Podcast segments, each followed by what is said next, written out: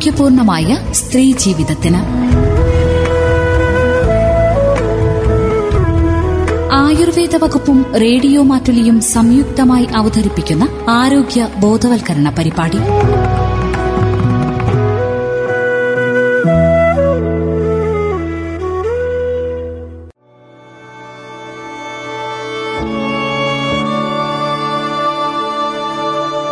തന്മയിൽ ഇന്ന് പ്രസവരക്ഷയെക്കുറിച്ച് കേൾക്കാം. സംസാരിക്കുന്നത് ദ്വാരക ആയുർവേദ ആശുപത്രിയിലെ gynaecologist doctor Shruti E J.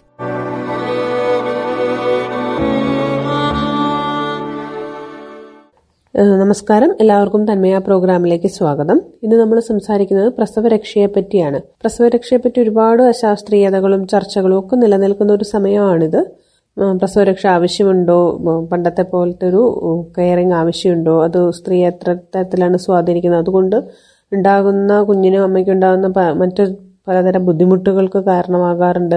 അപ്പോൾ ഇതൊക്കെ എന്തുകൊണ്ടാണ് പ്രസവരക്ഷ ശരിക്കും നമുക്ക് അറിയാം. പ്രസവ ശേഷമുള്ള സമയം എന്ന് പറഞ്ഞാൽ ബോഡിക്ക് ശരീരത്തിനും മനസ്സിനും ഏറ്റവും കൂടുതൽ ഒരു ഹീലിംഗ് പവർ ഉള്ള ഒരു സമയമാണ് ഒരു ഹീലിംഗ് ടൈമാണ് ശരിക്കും ഒരു സ്ത്രീയെ സംബന്ധിച്ച് പ്രസവശേഷം എന്ന് പറഞ്ഞാൽ പ്രസവശേഷമുള്ള ഒരു ഒന്നൊന്നര മാസം ഒരു കംപ്ലീറ്റ് ആയിട്ടുള്ള ഒരു നല്ലൊരു കെയറിങ്. അത് പൂർണമായി റെസ്റ്റ് എടുക്കലൊന്നും അല്ലാതെ ശരീരത്തിന് വന്ന മാറ്റങ്ങൾ വളരെ ആരോഗ്യകരമായി ഒരു പ്രസവത്തിന് ഗർഭിണിയാവുന്നതിന് മുൻപുള്ള അവസ്ഥയിലേക്ക് ചിലപ്പോൾ അതിനേക്കാളും ആരോഗ്യകരമായി തിരിച്ചു പോ കൊണ്ടുപോകുവാൻ നമുക്ക് കൃത്യമായ പ്രസവരക്ഷ കൊണ്ട് സാധിക്കും.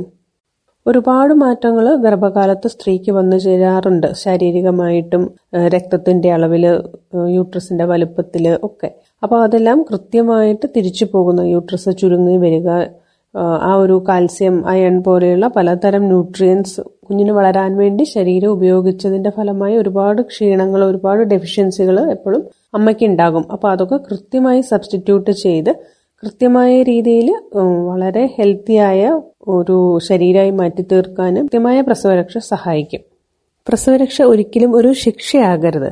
പഴയ പ്രസവരക്ഷാ വിധികളുടെ തനിമ ചോരാതെ പുതിയ സാഹചര്യത്തിനനുസരിച്ച് ഉപയോഗിക്കേണ്ടത് ഇന്നത്തെ സ്ത്രീയുടെ ആരോഗ്യം മെച്ചപ്പെടുത്തുന്നതിൽ പ്രധാനമാണ്. പ്രസവ സംബന്ധമായ ബുദ്ധിമുട്ടുകൾ കാലാവസ്ഥ ദേഹപ്രകൃതി അസുഖങ്ങൾ കുഞ്ഞിന്റെ അവസ്ഥകൾ മുലപ്പാലിന്റെ അളവ് ഇങ്ങനെ പലതരം ഘടകങ്ങളെ അനുസരിച്ച് പ്രസവരക്ഷാ മരുന്നുകൾ വ്യത്യാസപ്പെടുന്നു. ഒരു ഡോക്ടറുടെ ഉപദേശപ്രകാരം തന്നെ പ്രസവരക്ഷാ മരുന്നുകൾ സേവിക്കേണ്ടത് നിർബന്ധമാണ്. അല്ലാതെ നമ്മൾ കേട്ടറിഞ്ഞതും കണ്ടറിഞ്ഞതുമായ മരുന്നുകൾ ഒരു ഫാർമസിയിൽ ചെന്ന് മേടിച്ച് കഴിക്കുന്നത് തന്നെയാണ് അതിന്റെ ഏറ്റവും വലിയ അശാസ്ത്രീയത. ദഹനത്തെ ശ്രദ്ധിക്കാതെ അമിതമായ മരുന്ന് സേവ അമ്മയ്ക്കും കുഞ്ഞിനും നിരവധി പ്രശ്നങ്ങൾ സൃഷ്ടിക്കാം.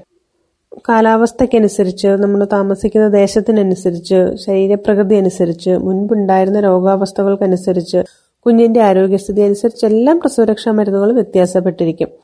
പ്രധാനമായും പ്രസവരക്ഷ കൊണ്ടുണ്ടാകുന്ന നമുക്കുള്ള ഗുണങ്ങൾ ഗർഭകാലത്തുണ്ടാകുന്ന എല്ലാ ശാരീരിക മാറ്റങ്ങളും പൂർവസ്ഥിതിയിലാക്കാൻ സാധിക്കും. പ്രസവത്തെ തുടർന്ന് ഉണ്ടാകുന്ന ശാരീരിക വിഷമങ്ങൾ രക്തനഷ്ടം പരിഹരിക്കാനൊക്കെ അത് സഹായിക്കും. മുലപ്പാൽ വർധനവിന് കുഞ്ഞിനാവശ്യമായ പോഷകങ്ങൾ ലഭിക്കാൻ മുലപ്പാലിന്റെ ഗുണനിലവാരം മെച്ചപ്പെടുത്താനെല്ലാം ശാസ്ത്രീയമായി ചെയ്യുന്ന പ്രസവരക്ഷാ മരുന്നുകൾക്ക് സാധിക്കും.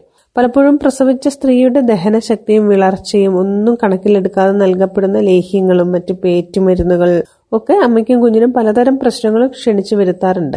പ്രസവശേഷം ഭക്ഷണക്രമത്തിൽ തന്നെ നല്ല ഒരു ശ്രദ്ധ കൊടുക്കണം. അതായത് ദഹനത്തിനനുസരിച്ച് തന്നെ ഭക്ഷണം കഴിക്കാൻ ആ പ്രസവിച്ച സ്ത്രീ ശ്രദ്ധിക്കണം. പ്രസവം കഴിഞ്ഞ് ഉടനെയുള്ള ദിവസങ്ങളിൽ വിശപ്പും ദഹനശക്തിയൊക്കെ വല്ലാതെ കുറഞ്ഞു പോകുക എന്ന് സാധാരണമാണ്.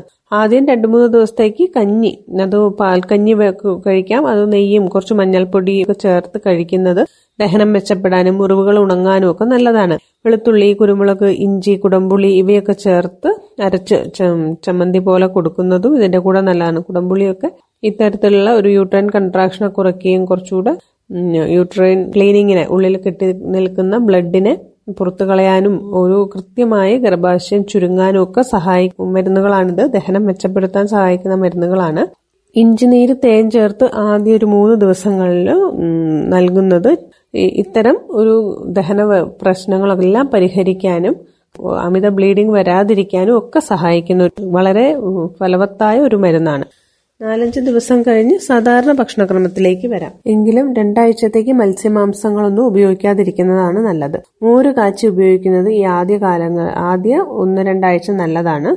പച്ചക്കറികളെല്ലാം ഉപയോഗിക്കാം. ഭക്ഷണത്തിൽ എരിവ് പുളി ഉപ്പ് എന്നിവ കുറയ്ക്കുക. പാലുണ്ടാവാൻ ചിലർ ചൂര അയില മീനുകളൊക്കെ ഉപയോഗിക്കുന്നത് പലപ്പോഴും കുഞ്ഞിന് വയറുവേദന ഉണ്ടാക്കുന്നതായി കണ്ടിട്ടുണ്ട്. ദിവസവും നാലഞ്ച് ഗ്ലാസ് വെള്ളം കുടിക്കാൻ ശ്രമിക്കണം. വെള്ളം തീരെ കുറയാതെയും അധികമാകാതെയും ശ്രദ്ധിക്കണം. കാരണം പ്രസവശേഷം ശരീരത്തിൽ പൊതുവെ നീർക്കെട്ട് ഫ്ലൂയിഡ് റിട്ടൻഷൻ അധികമായതുകൊണ്ട് തന്നെ ഒരുപാട് വെള്ളം കുടിക്കുന്നതും അത്ര ആരോഗ്യകരമല്ല.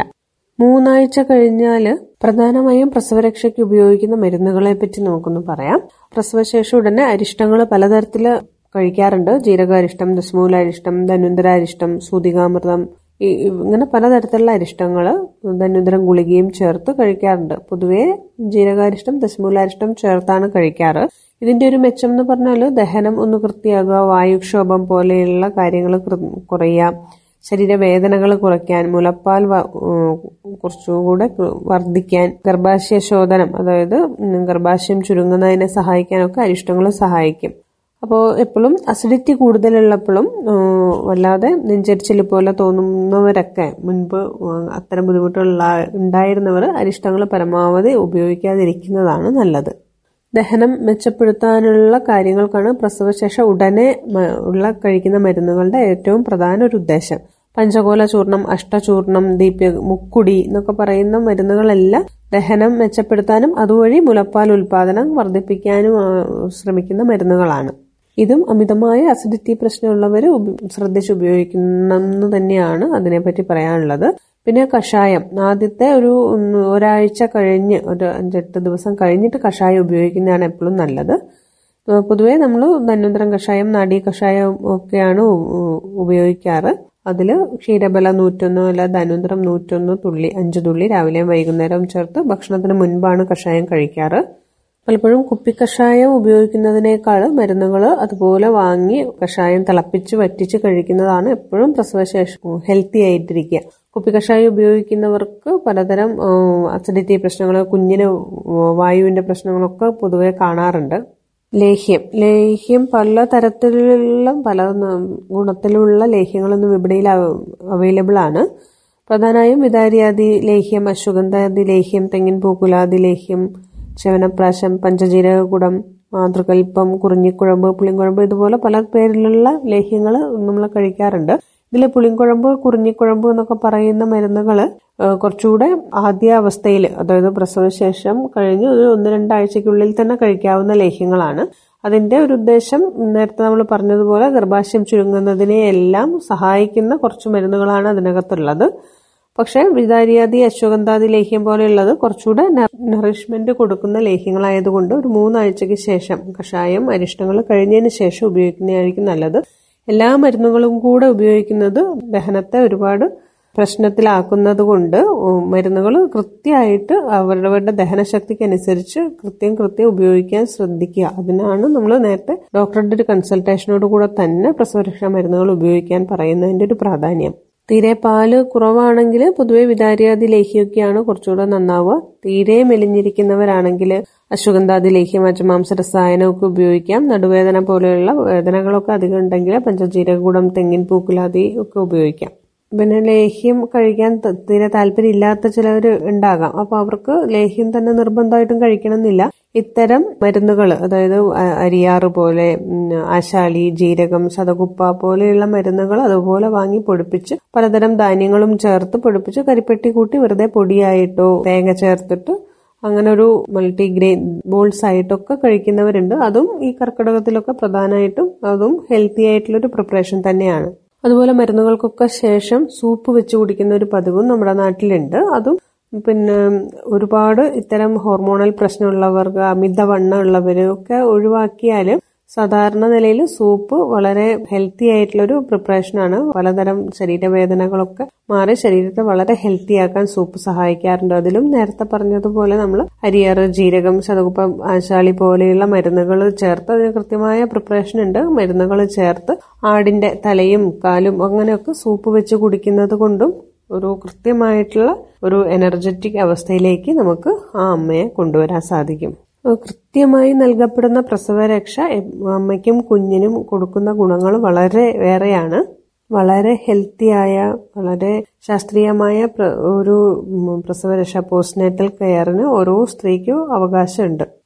പണ്ടത്തെ സ്ത്രീകളുടെ ജോലിയല്ല ഇന്നത്തെ സ്ത്രീകളുടെ ജോലി അല്ലെ? ബുദ്ധി ഉപയോഗിക്കുന്ന രീതിയിലും ശാരീരിക അധ്വാനത്തിന്റെ രീതിയിലും ഒക്കെ ഒരുപാട് അളവ് വ്യത്യാസങ്ങളുണ്ട് ഉറക്കത്തിന്റെ അളവ് വ്യത്യാസങ്ങളുണ്ട്. അപ്പോൾ ആ ഒരു കാലഘട്ടത്തിന്റെ ചേഞ്ചിനനുസരിച്ച് പ്രസവരക്ഷാ മരുന്നുകൾ കൃത്യമായി ഉപയോഗിച്ചാൽ ഇന്നത്തെ കാലത്ത് കാണുന്ന പലതരം ജീവിതശൈലി രോഗങ്ങൾ മറ്റ് ജോലി കൊണ്ടുണ്ടാവുന്ന സ്ട്രെസ് കൊണ്ടുണ്ടാവുന്ന പ്രശ്നങ്ങൾക്കൊക്കെ നമുക്ക് കൃത്യമായ പരിഹാരം കണ്ടെത്താൻ ഏറ്റവും സാധിക്കുന്ന ഒരു സമയം തന്നെയാണ് പ്രസവ ശേഷം എന്ന് പറഞ്ഞാൽ അപ്പോൾ അത് കൃത്യമായി ശാസ്ത്രീയമായിട്ട് ഉപയോഗപ്പെടുത്താൻ എല്ലാവരും ശ്രദ്ധിക്കുക. തന്മയിൽ ഇന്ന് ശ്രോതാക്കൾ കേട്ടത് പ്രസവരക്ഷയെക്കുറിച്ചാണ്. സംസാരിച്ചത് ദ്വാരക ആയുർവേദ ആശുപത്രിയിലെ ഗൈനക്കോളജിസ്റ്റ് ഡോക്ടർ ശ്രുതി ഇ